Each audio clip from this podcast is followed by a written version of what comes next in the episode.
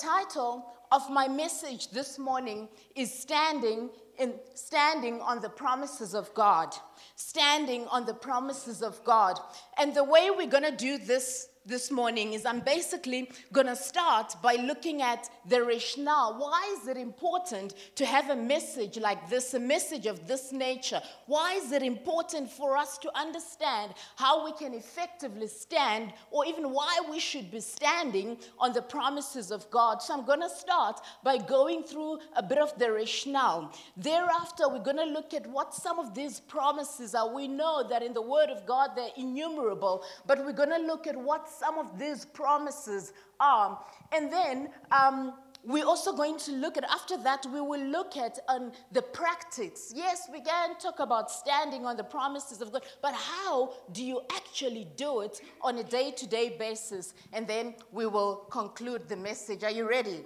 Are you expected? I am expectant because as I preach this morning, I'm not only preaching to you, but I'm also preaching to myself. Encourage my spirit, move my faith to a level, to its next level. Amen. So I'm also expectant, right?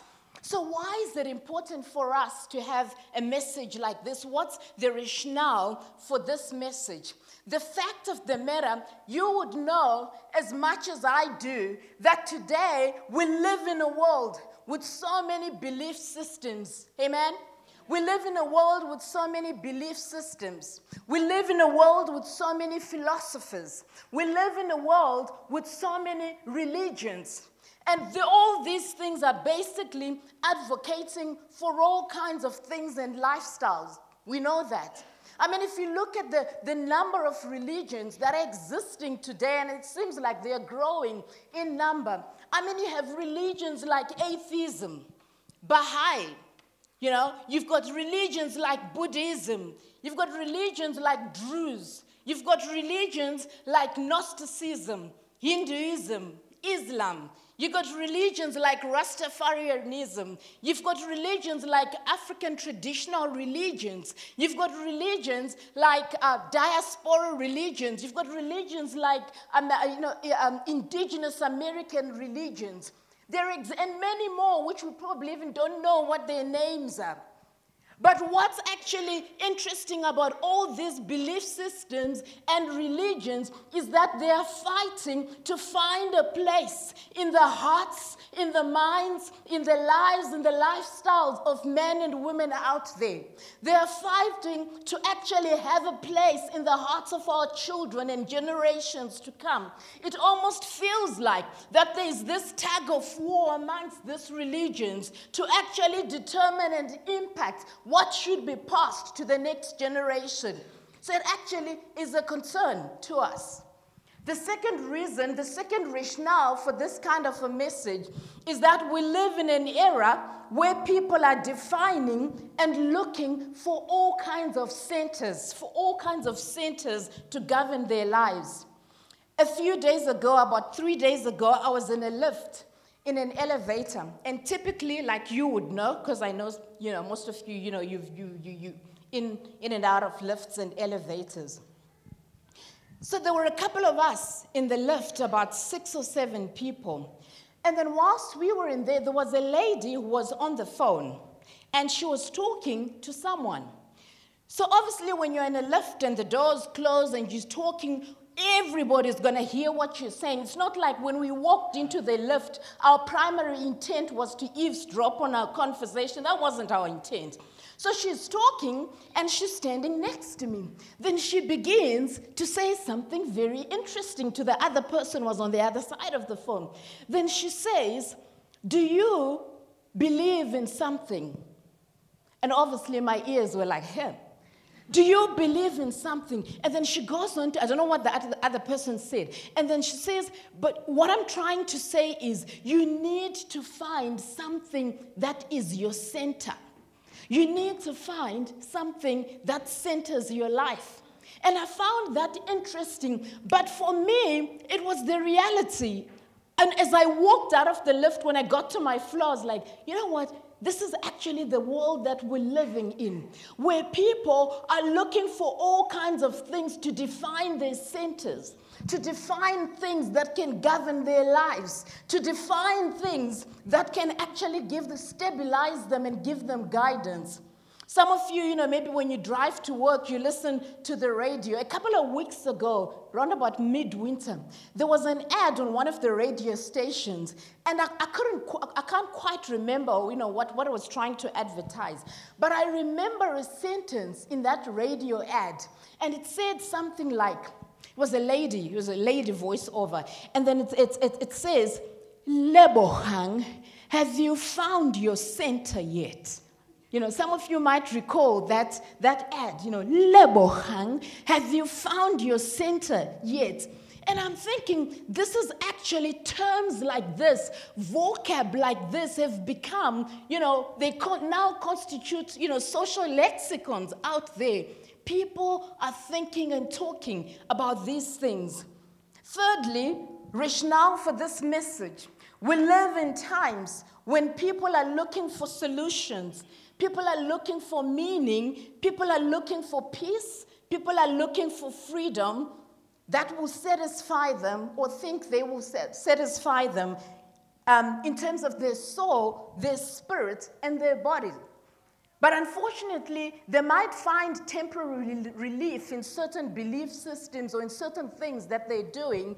The question is what it is. What is it that they should have in order for them to have a solid standing. My aunt was hospitalized uh, about just over a week ago, and she tells a very interesting story. She was actually in ICU, and in ICU was a lady next to her. This lady was in a coma. Unfortunately, she was in a coma, and at one, during one of the visiting times, the evening visiting times, the family of this uh, elderly lady brought in a sangoma. Brought in a sangoma. And my aunt said what this sangoma started doing was he basically started his doing his thing, you know, like burning some stuff, I think some form of incense, you know, um, and, and making chants. This is like in, in a hospital, in ICU, over this lady who was in a coma. And as I thought about this story, basically in the lives and in the hearts of that family, this was their idea of resuscitating the life of their beloved one. This was their idea of bringing fullness of health to the to their loved one. That is what they believe in. That is where they draw their power from. And this is the reality of our world today. People are drawing strength, people are drawing hope, people are drawing belief and, and, and, and, and, and a reason to live from all kinds of things. But what is it that actually stands and what is it that actually builds our, our lives? I found that story um, very interesting indeed. The fourth rationale why we should stand on the promises of God is we live in an age characterized by confusion. I mean, just look, uh, let's start globally. Let's just look globally. There's just turmoil, political turmoil. You know, I was thinking of, you know, I was thinking of Europe. I was thinking of, I mean, when it comes, just think of like Brexit, political turmoil, Brexit, Mina by now, Angazi. Theresa May, Boris Johnson, now I'm just all angazed. I just don't know. Political turmoil. You look at like the economic turmoil, you know, China, you know, trade wars, China versus the US. My phone, this phone you see here, is now due an upgrade. But I'm a bit concerned because I don't know what to upgrade to. Maybe you can give me ideas afterwards. Because I don't know, with the trade wars, I don't know if, this, if I upgrade to a new phone, whether the software, the functioning of that software will be guaranteed, or somebody will just, just because of the trade wars, will just make decisions that will affect my new phone. There's economic turmoil. There's political turmoil, there's confusion all over the place. You bring it closer to home in our country, in Africa, in Southern Africa, in South Africa. You look at the xenophobic wars, the uh, xenophobic uh, attacks that we've seen in these last couple of days. You look at gender violence. You look at service delivery issues. You look at the, just the downturn in, in, in, in the economy. I think about two, three days ago, the governor of the Reserve Bank, Lesetja Kganyago, basically said, you know, I think we're comfortable with an economic growth of about 0.6 by the end of the 0.6% by the end of the year. But that's just the reality. The rand in itself just tumbling, um, tumbling down. So we live in a world characterized by confusion. We're living in a world where there are heresies, falsehood, and unfortunately, some of them even in the body of Christ. And here we are as Christians, here we are as believers in the midst of this, eh, of all this, and we start asking ourselves. Sometimes we're in situations when you look at all this, where you feel like our own faith has begun to be tested, where you feel like our own faith has become has begun to actually be swayed, where you feel like our own hope has begun to be tested. And so I've got a couple of questions for you this morning. When you're in that place where there's emotional turmoil in your life, emotional turmoil in your life, to whom do you go to? When you've got all those unanswered dreams, I'm sure some of you do, and unfulfilled dreams, things you've wanted to be, things you've wanted to become, things you've wanted to, to accomplish by now or by this life stage in your life. What is it that propels you to move forward? When you come to that place, when your dreams are un, you know, when you've got unanswered things that are unanswered, unanswered questions in your life, where do you find strength? When you come to that place where there's pain, maybe pain is the order of your day, what is it that gives you hope? Maybe you're in a place where you're faced with sickness, with infirmity, with disease. Where do you draw your healing from? Maybe you're in that place where there's grief, there's mourning, there's sorrow. What brings you comfort? And what I want us to do now is I just want us to look at our anchor scripture for the message this morning. And it's from 2 Corinthians 1, verse 19. From, we're going to read from verse 19. And this is Paul speaking to the church in Corinth.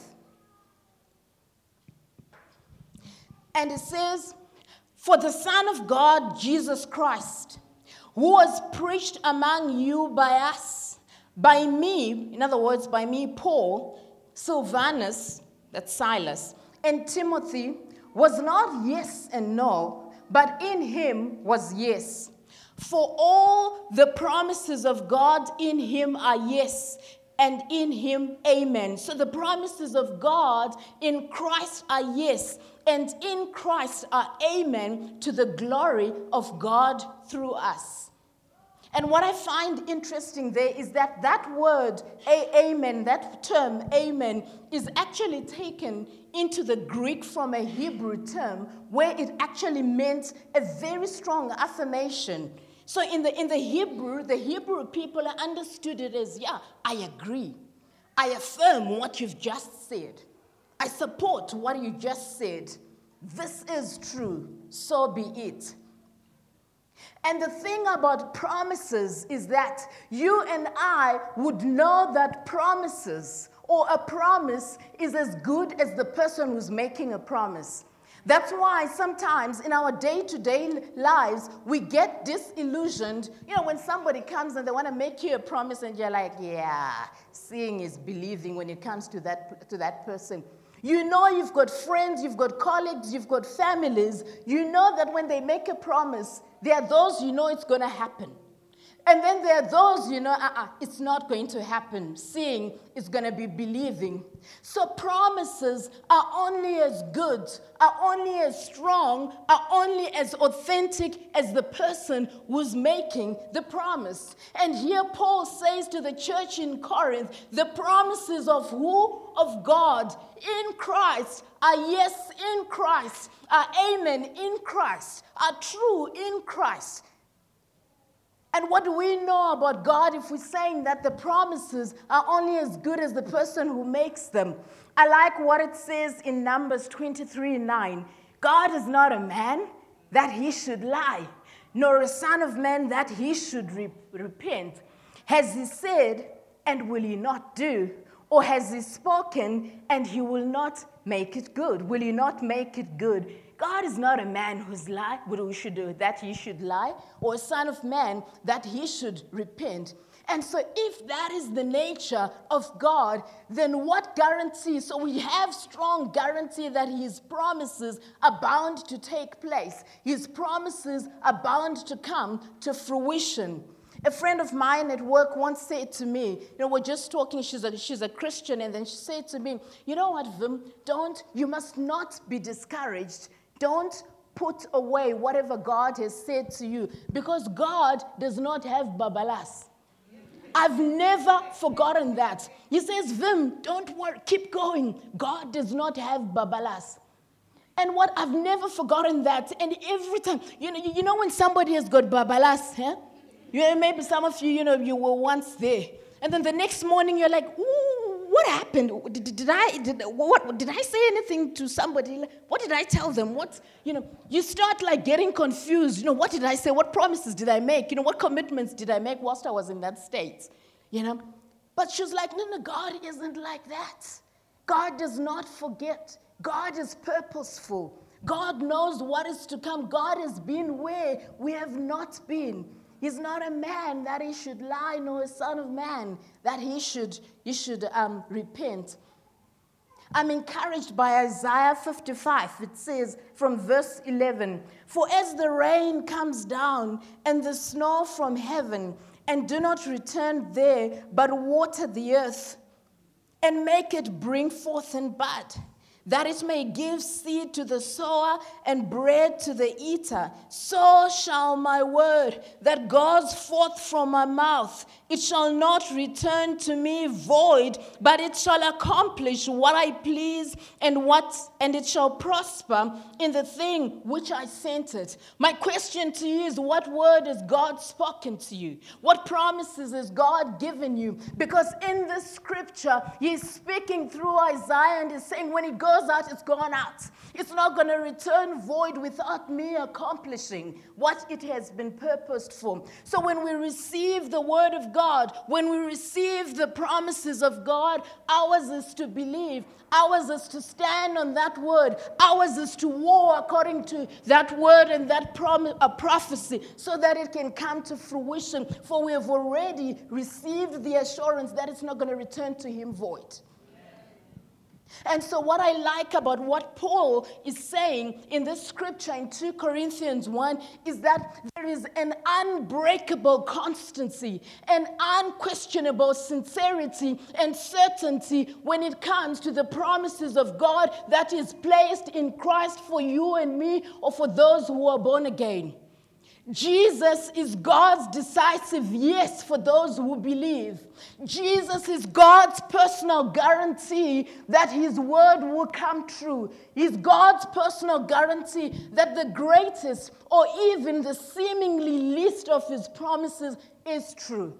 So, in other words, put very simply, God, Jesus, when, when God looked at Jesus, when God looks at Jesus, Jesus is actually God's, is, is the embodiment of his faithfulness. He's the embodiment of his faithfulness because in Jesus, God has fulfilled and he continues to fulfill each and every of his word in and through him. Jesus, the embodiment of God's faithfulness. Even though circumstances may tell us otherwise, but the fact of the matter is that Christ Jesus is dependable like no other. And here is the most encouraging thing. If you're born again, accepted Christ by faith, everything, every possible thing that God has given or would give to you has already been credited to your account in Christ Jesus. It's already in that account. You're just going to have to go and look for it and believe and stand on it, for it has already been signed over to your account in Christ. But as if that is not enough, Paul goes on to say in verse 21, 2 Corinthians 1 21, um, now he who establishes you with Christ and has anointed us is God, who has sealed us and given us the Spirit in our hearts as a guarantee. That's the New King James. But if you read it in the King James, that last uh, part B of verse 22, it actually says, Who hath also sealed us and given us the earnest of the Spirit in our hearts. The earnest of the Spirit in our hearts. And that term, earnest, that you see there, is actually the word Arrabon. So Arrabon is actually a legal, a legal term, and it's, it's in Hebrew law, it was understood as something that was given as security but could be reclaimed later.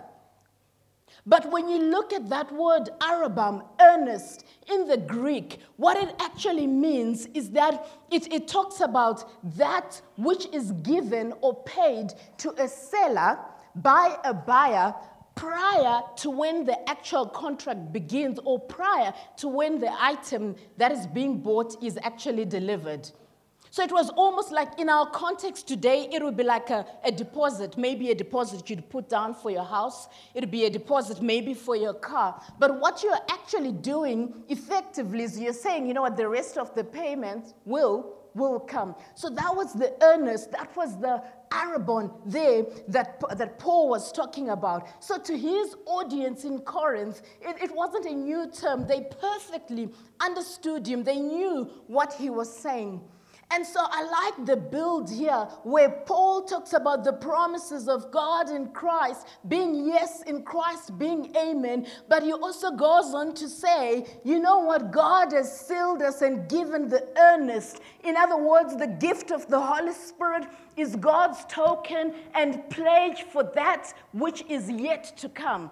So when God gave the Holy Spirit in that context, Paul is saying there's more to come. He's just a token, he's just a pledge to assure you that in him more is to come. Earnest arrabon of God. And so, what Paul is saying is that the Holy Spirit guarantees us God's indisputable relationship with, with, with us. So, to effectively, as we go on, to effectively stand on the promises of God, we need to know what some of these, you know, what these promises are. And for us, you know, uh, there's no way, there's no way in days or months, you know, we can begin to explore this because they're innumerable in His Word. We know that the foundational basis of the promises of God is actually the Word of God. But I just want to use a, a, a, passage of Scripture to illustrate some of these um, promises. And I'm going to go straight to Romans 8, verse 32. Paul speaking to the people in Rome, and he says, He who did not spare his own son, in other words, God who did not spare his own son, but delivered him up for us all, how shall he not with him also freely give us all things? Isn't that a powerful scripture? He who did not spare his own son, but delivered him up for all of us, how shall he not with him also freely give us all things? And so, basically, in that particular uh, verse, Paul is talking about a principle which, in Latin, some of you who are legal, have got legal minds, you would know and would be familiar with this, with this term. It's actually the term fortiori. And in Latin, it means from the stronger or from the, from the, from the harder. So here's an example for us to understand that, that better. If your neighbor, if you want to go to Kruger National Park, but you've got a sedan, and your neighbor has got a Land Rover, okay, Land Rover or Jeep or I don't know. Okay, I suppose Jeep is a Land Rover, you know? Okay, excuse my ignorance, okay. Oh, he's got one of those cars that can, you know. And then you, you, you speak to your neighbor, your good friends, and he says, no, no, no, take your family, you can use my car. And then he, he, he lends you his Land Rover for a couple of days to take uh, to, with to, to Kruger National Park for, for your, with your family. And then maybe three weeks later, you've got a problem with your kitchen sink and you need a pliers or a, a, a screwdriver. Then you say to your son, why don't you go next, next door and, um, you know, ask, ask um, you know, Mr. Ndlovu, Dlamini, okay. Van der Merwe, whoever your neighbor is, okay. You know, and so go ask him for a screwdriver. And then your son says to you, or your daughter, whoever you're sending, says, But how will you know? How will you know that he's willing to lend us his, his screwdriver or his pliers? Then you say, Come on, man. Do you not remember? Three weeks ago, he gave us his Land Rover. So surely what's a pliers? Surely what's a surely what's a screwdriver? So Paul uses the very same thinking to these people in Rome, and he says, He who did not spare his own son, if God, who had one son, did not spare him, but delivered him us for all, delivered him up for all of us and for generations to come, how shall he not? With him also freely gives us all things. How? So he uses the fortiori principle. Isn't this amazing? So God, so, so Paul is saying, you know what? God has already given his best. God has already given his best. Whatever you need in your life for your ministry, remember everybody's called to ministry. Ministry is just not fivefold. Ministry is something you call to, and everybody is. God, whatever He's called you, He's given you need for your ministry, He's given it. Whatever you need for, for him to, for you to glorify him and live, you, you've got it. Whatever you need for life and godliness, you've, you, you've got it because He's already given the best. And so, how much more will He then not give us all things to sustain us? And so, that is a powerful, powerful principle. You know, we must always recall and bring to mind when we think about the promises that God has has, um, has, has given us. And what I like, if you've got time, I want to encourage you to just go and read um, Romans 8 uh, uh, more and, and just explore it um, more. And here are some of the things that, that it goes on to say. In verse 28, Romans 8 28, it goes on to say, And we know that all things work together for good to those who love God so, in other words, all things work together for our good. In verse 29 of the same chapter, we know that we'll be conformed to the image of his son, for because it's already, it already tells us that for whom he foreknew, he's also predestined us to be conformed to the image of his son. That's a great promise. We know that we'll be glorified. Verse 30 Moreover, whom he is predestined, these he also called. Whom he called, he also justified. Whom he also justified, he also glorified. No one, verse 31, can successfully be against us. Why not? Then shall we say to, what then shall we say to these things? If God is for us, who can be against? Nothing can separate us from the love of Christ. In verse 35, yes, what does it say? It talks about not being separated from the love of Christ in tribulation and distress and persecution and famine, nakedness and danger and the sword, we are more than conquerors. So I just use that particular scripture to just give us an idea of some of the things that are entitled to us in the Word of God. And there are other innumerable scriptures you can use to um, look at those and, and see what God has, has for us. So now, how do we stand on the promises of God? What are some of the practical ways that we should, we should employ? I'm just going to go through a couple. They are, uh, they're not an exhaustive list, just a, a few, a few uh, ways to just help us walk on this uh, journey.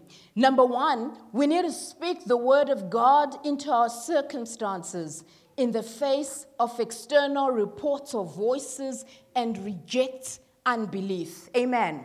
We need to speak the word of God into our circumstances in the face of any external reports or voices and reject unbelief. Today is the 8th of September. On the 29th of August, something happened in my family. My aunt, my mom's youngest sister, was admitted into hospital. Now she's, um, some of you might remember, she's actually come and sat with me next, day, you know, next to me uh, uh, when she, she once visited. And um, she's, a, she's, a, she's a Dominican nun, you know, and she's been a nun since 1984. So she's been a nun for 35 years. Well, we're very, we're very, we, we very, very close to her. She's very dear to us. So she was admitted into hospital on the, she's actually the aunt I referred to earlier, on the 29th of, of August. But what happened was that she seemed to have reacted to a particular drug that her uh, physician had, uh, had prescribed for her. And uh, her, uh, the next report we then received was that her vital organs, for those of you who are medical, you know, I think, in other words, those important things that, you know, determine life or, you know, Okay, so they had, you know, her lungs had, had were malfunctioning, her liver was, had, had been affected, her heart, you know, all those vital organs had, um, um, were deteriorating. And overnight, her condition started to deteriorate to such an extent that they actually had to call into hospital, hospital at night her treating physician and uh, she was, uh, a decision was made to then move her from a general ward to the ICU.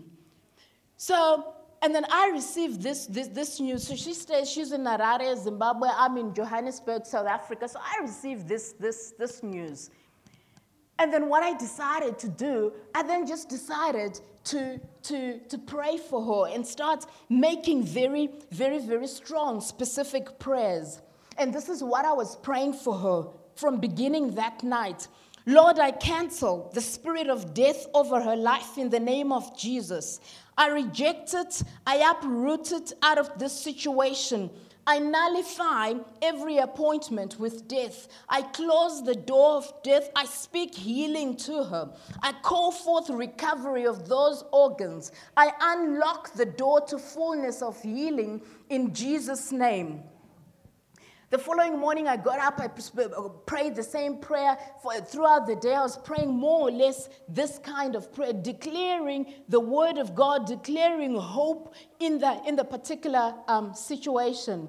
Long story, story short, she, she, she, she then got discharged on, on the 2nd of September, which was a, a Sunday. On the 3rd of September, I managed to call her. And then I had a, a long chat just to find out how she was doing. And then she starts relating this story, which no one else in the family knew about, but it was only her. She says, You know what? Something happened, which I haven't really talked about, but I'd like to talk to you, know, to just let you know what happened. And then she tells this story. I'm telling you a story now that I did not read in a book, you know, or heard on TV somewhere. Then she says, What happened was when I was taken into ICU, I, um, I, she, she, she says she, she, she, she can't really determine whether it was in a, in a dream or was it in a vision or was it in a, in a trance. But she saw, she said, I, I saw my lifeless body lying on the, on the hospital bed. And, but I didn't, you know, I was, I was, it's almost like I was, I was watching it from some place above. And what was happening was as I, I looked and I was like, but that's me, that's my body there. But I didn't seem to be in it because I was watching it from someplace else. And then what happened was the name, they were then, says there was a, a, a, some, a man ahead of us who was walking with them through a very green felt. And as she was walking through this felt, she says, In my heart, I was reciting Psalm 23 Some of you are like, yeah, you know, maybe I need to now memorize Psalm 23. You know, she's like, I was reciting Psalm, Psalm 23, and there's a guy walking, leading us, walking ahead of us. And then at some stage, this guy turns to them and said, like I said, you guys have no luggage, eh? I said, nobody should bring any luggage with them. And then my aunt responded and said, no, no, no, like you said, we don't have any luggage on us. So, and then they continued to walk. Then they got to a gate. And, and because I wanted to use this story in my message, I say to my aunt, Can you describe to me what that gate looked like? I reminded her on Friday. And this is what she wrote to me in a WhatsApp, just so, I can, so, just so that I don't distort the facts. So she describes the gate to me. It was a solid gate, those ones with iron rods but we could not see what was inside as the gate was covered in beautiful green plants, creepers, ferns, in between flowering plants. There was a rivulet for washing feet before entering. On top of the gate were golden spikes giving out a gentle, serene light. There was a soothing ambience by the gate. Close quote. These were, these were her, her words.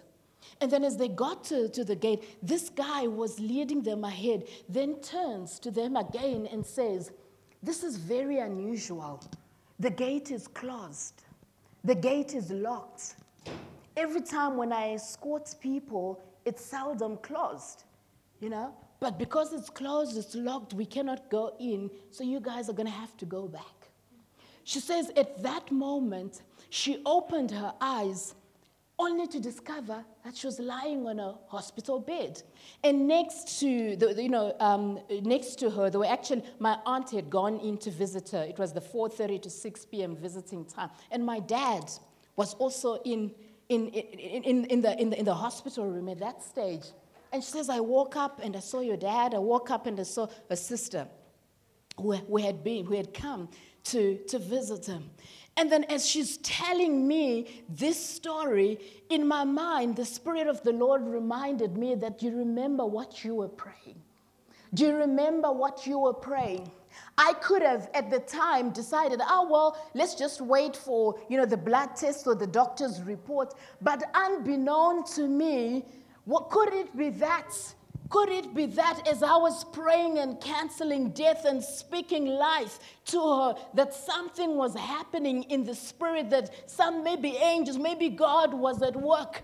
I want to encourage you no matter what voices, no matter what reports you believe or what you receive, I want to encourage you in every circumstance, in every situation, to begin speak life into those situations, to begin to speak the word of God because you you do not know what change, what impact you're making in the spiritual realm.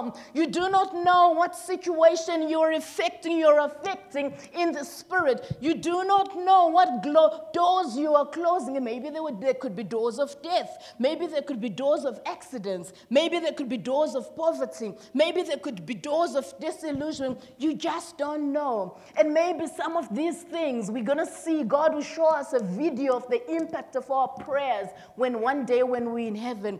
I want to encourage you in the Lord when it comes to his promises. It's not about what you're seeing, but it's about what is in your inner man, in your inner spirit, what it is that is in there that you can draw out and begin to call forth into that particular situation. Standing in the promises of God is about speaking his word, speaking faith, speaking hope in the circumstances, in the face of external reports of voices, and rejecting unbelief. Number two, ask God for a resolve pertaining to your situation. Don't hesitate to make specific requests. I'm reminded of Psalm 34. It says, uh, there's a verse, it didn't write the verse here, but it says, The eyes of the Lord are on the righteous and his ears are, are open to their cry. In other versions of the Bible, it says, His ears are attentive. Verse 15 His ears are attentive to the voice of their, of their supplication. As I was thinking about this, was reminded, I remember um, listening to uh, a great preacher, you know, one of the, one of my favorite uh, preachers um, in, in, in, Africa. He was telling a story that at one stage in his church, they had started a Bible school. But, and they had begun to enroll uh, uh, uh, students and were really getting ready for this Bible school. But a week before its scheduled date of to, to, uh, start date, commencement date, they did not have a venue. All doors were just closing to their anticipated venues and so on, so they did not have a venue. And so a week before, you know, I can imagine what was going on on that ministry team. You know, if, you, if you're like me, you're a blue, you want to know, you know, are we ready? And so they just did not have um, a venue. Then he just decided to actually go and just seek the face of the Lord in, in prayer. In that moment, God showed him a building. A building, uh, in, uh, one of the buildings in, in, in, in town, in, in, in their city. And um, and then he just had this sense that they needed to explore its availability.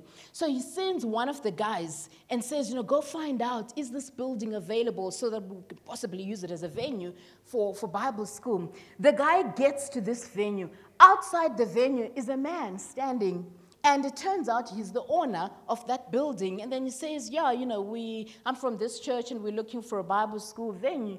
And then the, the man just responded to him and says, If it's a Bible school venue, you guys can have it for free. Making specific requests to God. Number three, shape your day or week in prayer. Speak into the womb of your day or week. And we know that the womb is a place designed to conceive and bring forth you know, some of you have heard of the, the, the term command, command your day. Decide, shape, begin to speak the words and the hope of God into your day or your week. Like these past couple of weeks, I've just decided, I've just started like on Sundays or Monday morning, I begin to prophesy into my week. I begin to prophesy into my days for that. We need, and what it does is it just helps me stand on those things that God has promised and purposed for me. It brings them alive. So we need to be, as part of standing on the promises of God, we need to shape our day or week in prayer by beginning to speak and prophesy into it. Some of you would know um, uh, a lady called Cindy Trimm, an amazing, an amazing woman of God. And she really like speaks a lot about this, this, this, um, this, this concept, this principle. And so she, she has a, a, a, lot of prayers, you know, that she just uses in terms of commanding her day. And I'm just going to read out uh, one or two. Father, I declare that my decisions today will change the trajectory of my future and bring it into alignment with your plans for me. Wherever I place my feet, I walk in your authority and expand my territory for your name's sake. Increase my productivity and efficiency, and give me the anointing of Solomon to wisely manage my resources today. Isn't that a beautiful prayer?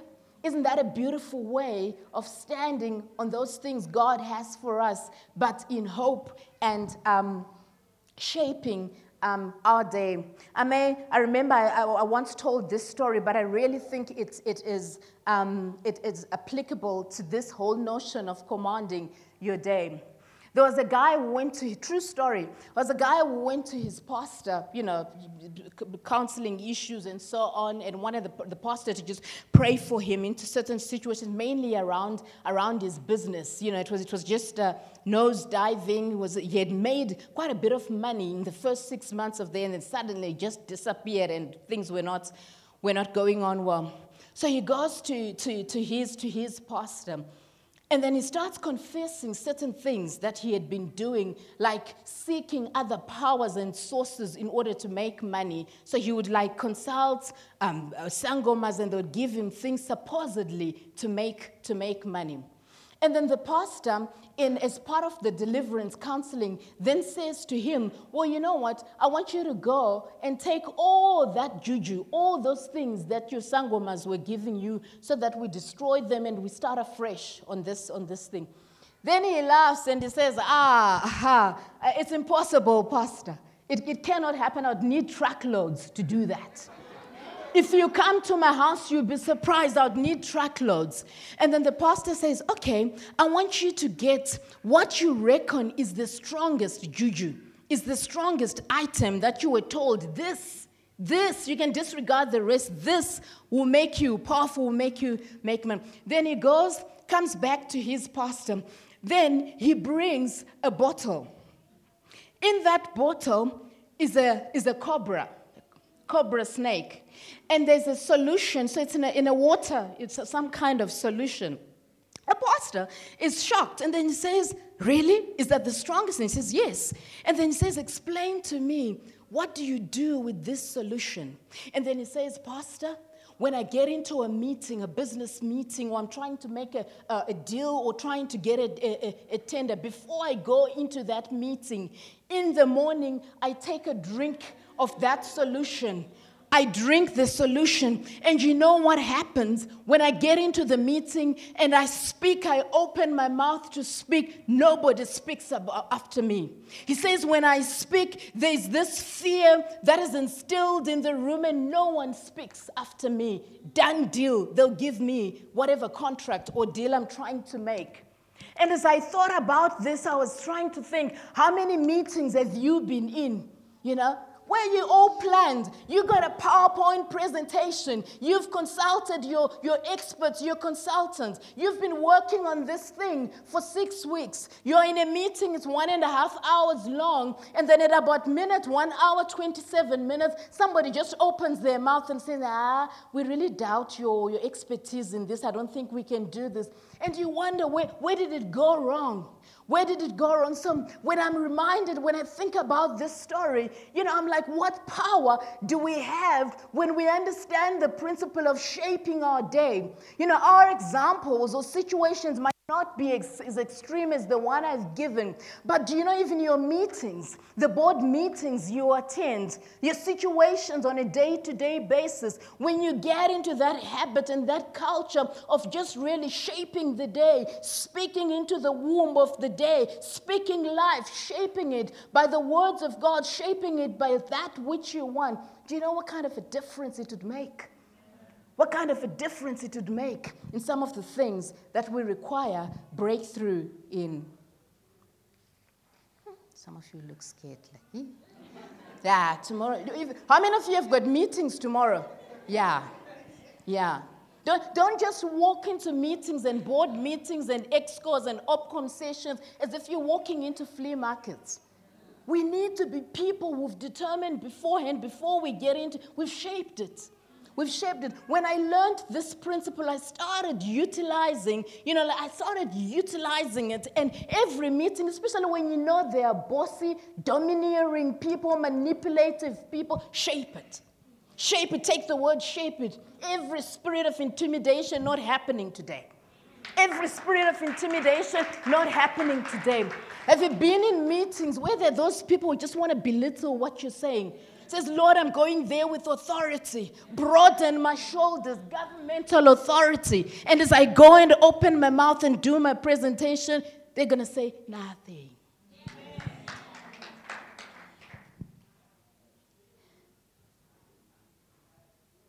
Number four, maintain hedges of protection around you that will keep you steadfast in the Lord. Maintain hedges of protection around you that will keep you steadfast in the, in the Lord. And the best example to use here is the story of David in 2 Samuel chapter 11. We're not going to go there because we, we're, running, we're running out of time. And basically, we know that what happened, I'll just read the first verse. It happened in the spring of the year, at the time when kings go out to battle, that David sent Joab and his servants with him and all Israel, and they destroyed the people of Ammon and besieged Rabbah. But David remained at Jerusalem. And just want to encourage you to read um, the, full, the full chapter, and you would know the story. Then that's when he, he went into the sin with Bathsheba and got uh, Bathsheba's um, husband killed, um, etc. But what is important for us to learn in that particular story is that there are hedges of protection that God places around us.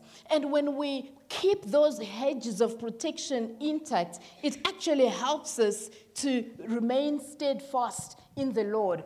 And one of that hedge is the people that God places around you people that God places around you. In this story, tells us that the right hand people around, jo- around uh, David, people like Joab, you know, and all those close guys, he had actually sent them off to war. Could it be that if they had been around and David was now starting to eye Bathsheba and so on, they probably would have said something and said, Oh, king, you, you, now you're getting out of hand.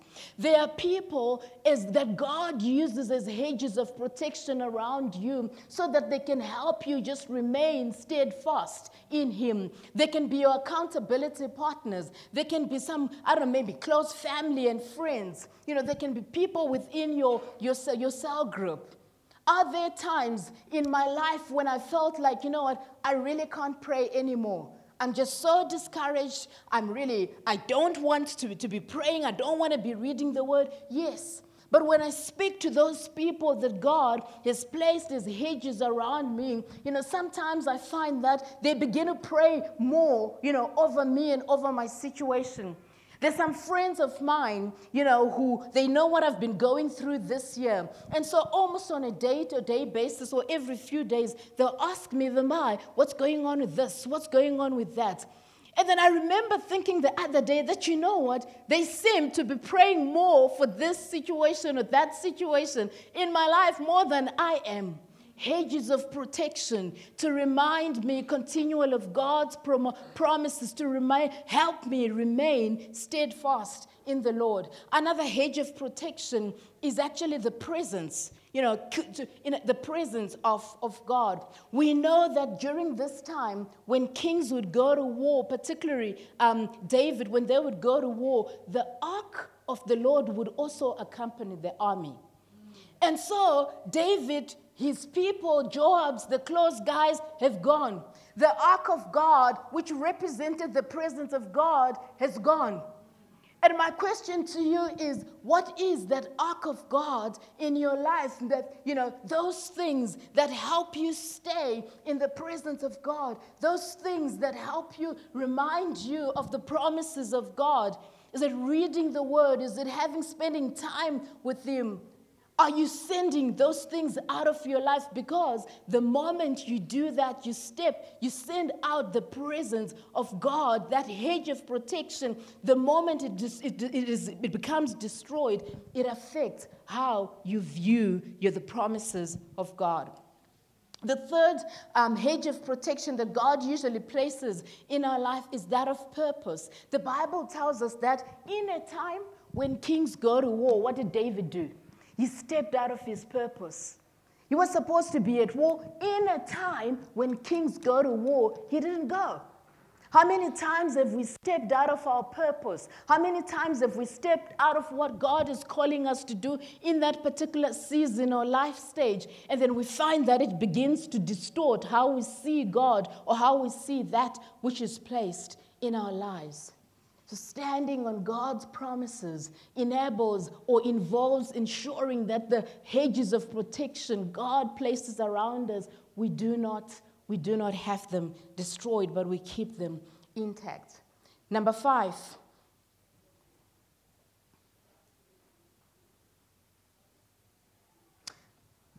Craft prayers for the the rest of the notes, you, you, will see them on the website. I'm just going to do the last one.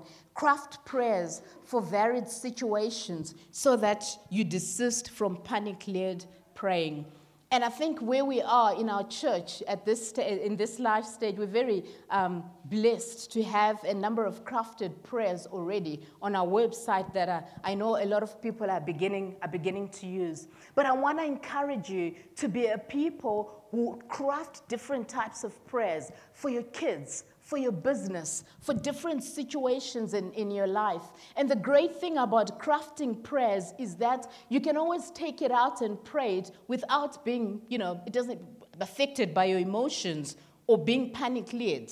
depending on what the, the situation um, is. So, I want to encourage you to um, um, do that.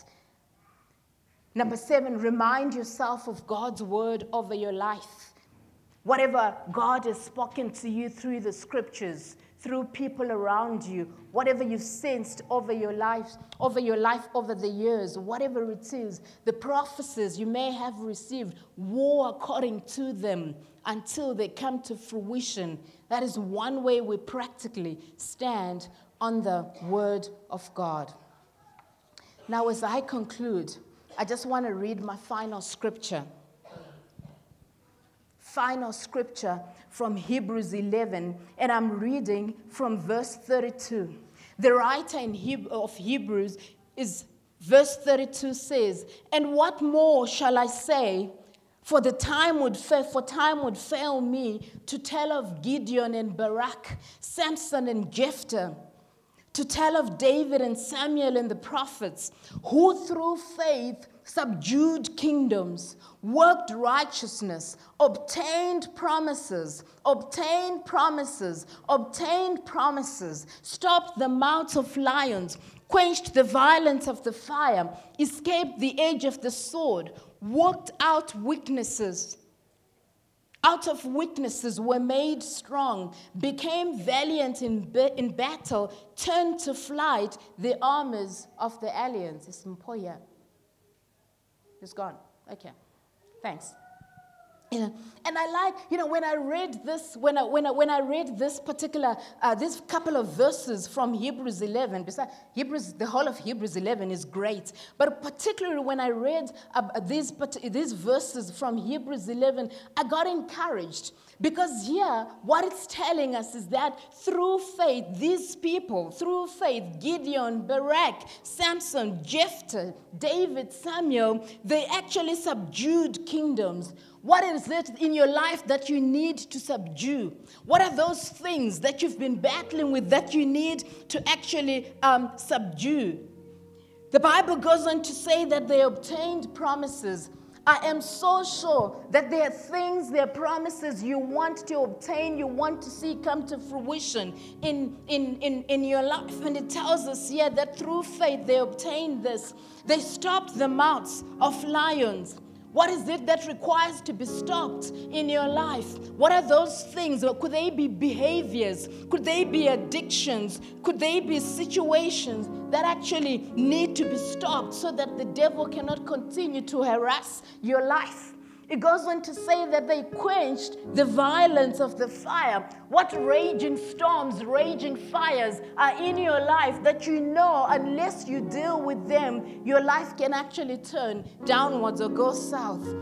We further told that they escaped the edge of the sword, out of weakness were made strong. They became valiant in battle, turned to flight the armies of the, the, the aliens. The one thing I want to leave with us this morning, and even I want to use to encourage myself, is that there are certain things, there's certain promises, you know, that God wants us to have, wants us to walk in, that are going to determine levels of faith that are more than we have now, that are going to call, to require us to call and come before God and say, you know what, Lord, yes, I believe in you. Yes, I trust in your word. Yes, I have hope in you. But I want you to begin a work in my Spirit, where you take my faith to its next level, where I begin to be that person that trusts you for those things that even if I were told I would not believe.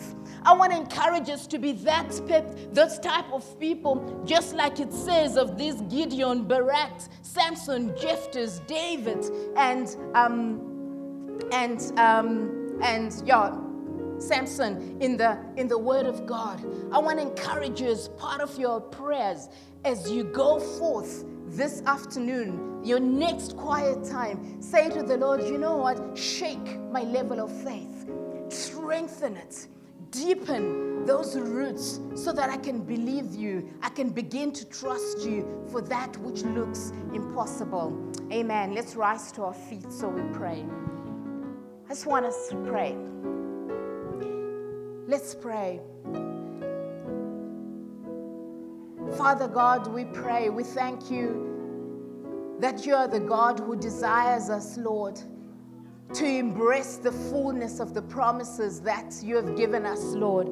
Father, I pray this morning that you would reveal to each person here, you would show them, Lord, that which is in their lives that is hindering them from embracing or walking in the fullness of the promises of God for our lives. Father, right now in agreement, we take authority over every agenda of the devil over our lives, Lord. Every stolen promise, we recapture it in the name of Jesus. Every voice of discouragement, Ah, we reject it. We uproot it, Lord. We refuse it in our lives, Lord. Father, every blockage, every mountain that is standing between us and our promise, us and our next level, Lord. Oh, Father, we destroy it, we demolish it in the name of Jesus.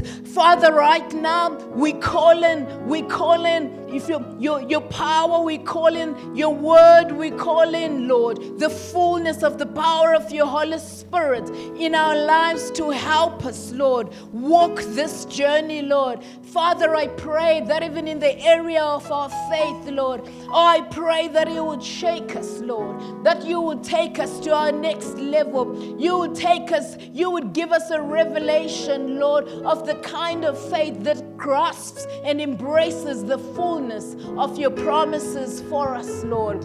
Father, we pray that you would protect that which you've deposited in our hearts, in our spirit, in our lives this morning. In Jesus' name we pray. May we never be the same again, Lord. May you take us to new heights, new revelation, Lord, new realms of the word, new realms of the spirit, new realms of boldness, Lord, new realms of courage, Lord. Even tomorrow in the workplace, in school, in our businesses, Lord, may there be a shift, we pray. May there be a shift, we pray. May something change for the good of your glory, the good of your kingdom. In Jesus' name we pray. Amen. Thank you, Centurion. God bless. Amen.